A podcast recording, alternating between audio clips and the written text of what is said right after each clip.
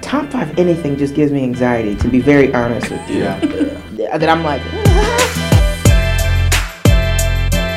What's up, list nerds? Welcome to this Force 5 mini episode. I am your host, Jason Kleeberg. On today's show, just a couple of things. We're going to talk about what we missed last week when Ryan Verrill and I talked top five physical media releases of 2023, and then we're going to get to my review of the new film Mean Girls, which is in theaters now. But first up, we got to give a shout out to Pete Abeta from the Middle Class Film Class for being the first to point out what Streamberry was from on the last episode. It is, of course, from Black Mirror, a great show that I highly recommend. And I also highly recommend Pete Abeta's Middle Class Film Class podcast. They do some real great reviews on there. Please subscribe to them. And if you get a chance, you got some extra bucks to throw out there, give them a shot on Patreon as well. All right, there were a ton of great physical media releases that Ryan from Disconnected and I talked about last week, but there were also, of course, a ton that we weren't able to mention. Luckily, the internet was quick to tell us what we missed. Not in the top five. Did they get it right? Excuse my language. Okay. Hell no. I can't believe. Who, who made that list? Who made that? That's blasphemous. Don't look at me. That's blasphemous.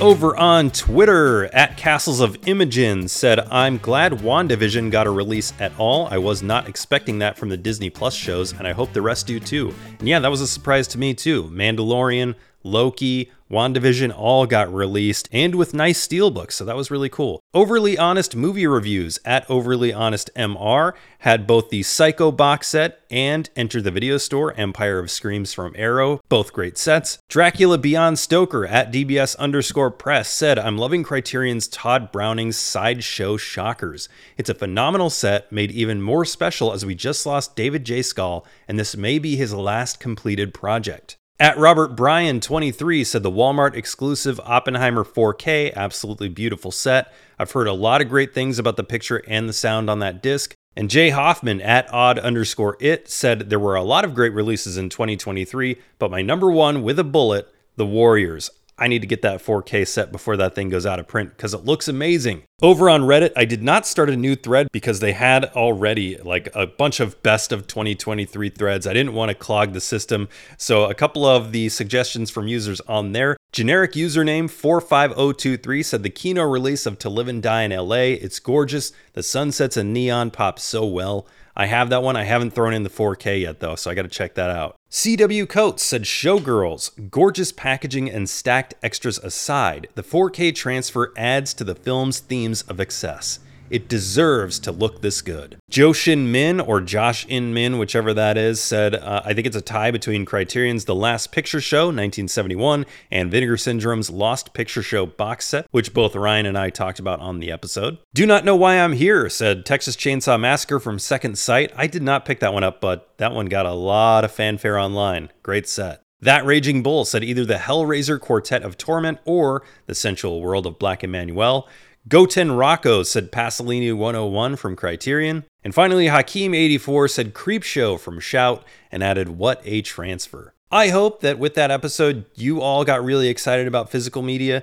You should add what you love into your collection because let me tell you, your favorite film is not always going to be on streaming, and at some point, it may be just gone from the internet altogether. So buy the films that you love so you can watch them whenever you want to. All right, let's talk Mean Girls from 2024. May I have everyone's attention, please? We have a new student. What's up, Kitty? Are you trying to make the rest of us feel dumb? I'm not trying to, it's just happening. Dear God, woman.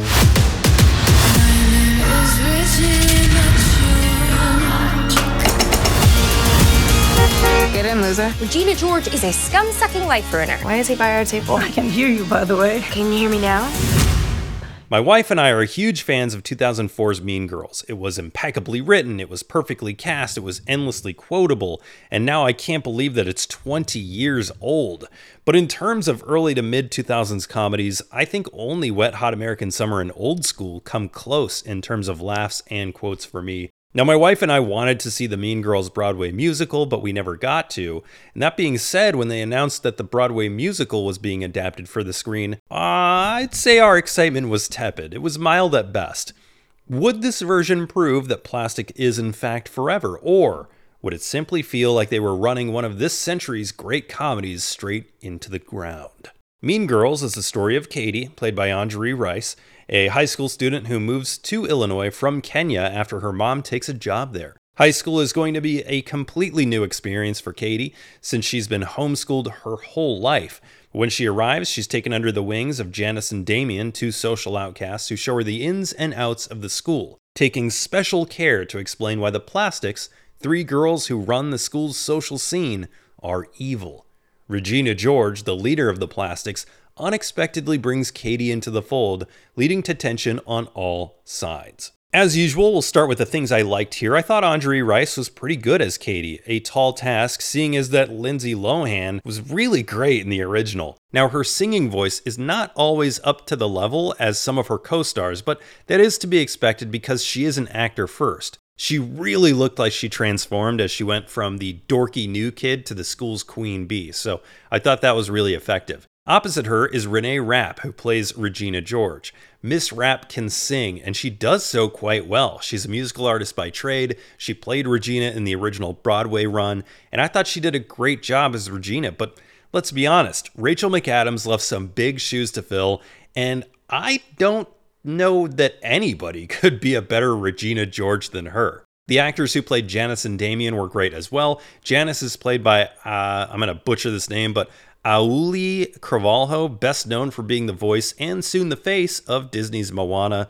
She's electric, whether she's singing or not. I left this film thinking that she has a certain star quality that is very hard to find. I think she's going to be on our screens endlessly for the next decade, and I'm here for it. Damien is played by Jaquel Spivey in his feature film debut, and he oozed charisma. He was great too. Just like in the original film, there are a few fun side characters. Tina Fey and Tim Meadows reprise their roles. Jon Hamm plays a sex ed teacher in a role that was probably like a one day thing. I, I, think every one of his scenes are filmed in this one classroom.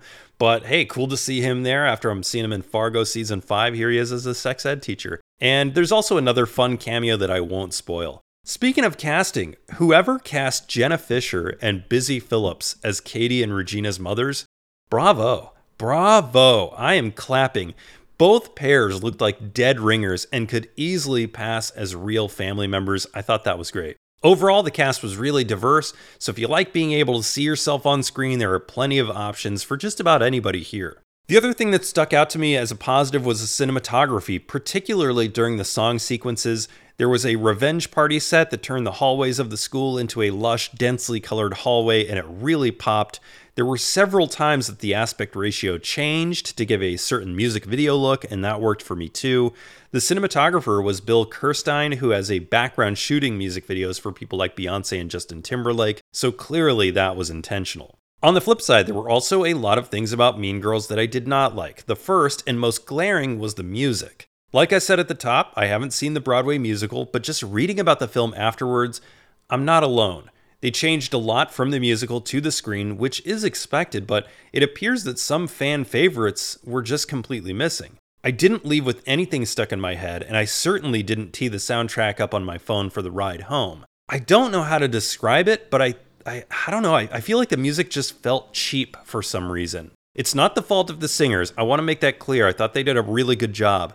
It was more from the production side. Maybe they just sounded a little bit sparse to what I'm used to. I also thought that the other two plastics outside of Regina George were completely wasted. First, you have Gretchen Wieners, played by Bebe Wood in this version, and it felt like her character was just kind of neutered from the first film. She didn't get a whole lot to do. She gets a great line when she tries to make fetch work, of course, and she says that it's probably from some old movie, obviously referencing the first one. But overall, she doesn't have much to do. She's forgettable, while the original Gretchen character had some teeth to her. There's also a, um, an odd, kind of shoehorned line in about a music box her abuelito gave to her, a line that really felt like it was just trying to check that diversity box. On the other side, you have the character of Karen, who was the biggest miss in this film for me. The original Karen role, played by Amanda Seyfried, and oh, it's just a great role for her. The character was really dumb, but this character is damn near brain dead. In the very first scene, she sticks a straw up her nose on accident while trying to take a drink, and she only gets dumber from there. It felt like this was not a, a, fully functioning human being, far from an actual high schooler and closer to being a caricature of the original. Just terrible. And even worse, none of her lines are funny. So it starts to feel less like comedic and more sad, honestly. I didn't dislike my time watching Mean Girls, but I think if you're a fan of the original, there's nothing in this adaptation that is going to compel you to watch it again. The references to the original were fun at times, but other times they felt really forced. For example, the comedic timing in the original when Tim Meadows says he won't cancel a dance because he already paid for the DJ, that was hilarious. It's one of my favorite lines in that film. But here it fell flat. And I don't think it was Meadows' delivery, I think it was more the way that that scene was edited. They also left out some really great lines from the original that I missed.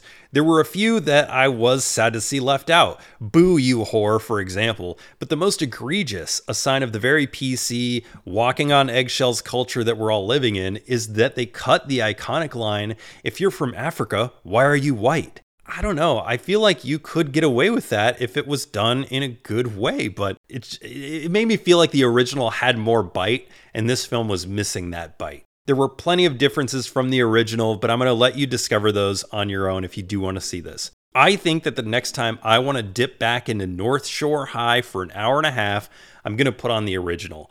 I personally don't think there's any reason to watch this a second time. I gave Mean Girls from 2024 two and a half stars on Letterboxd.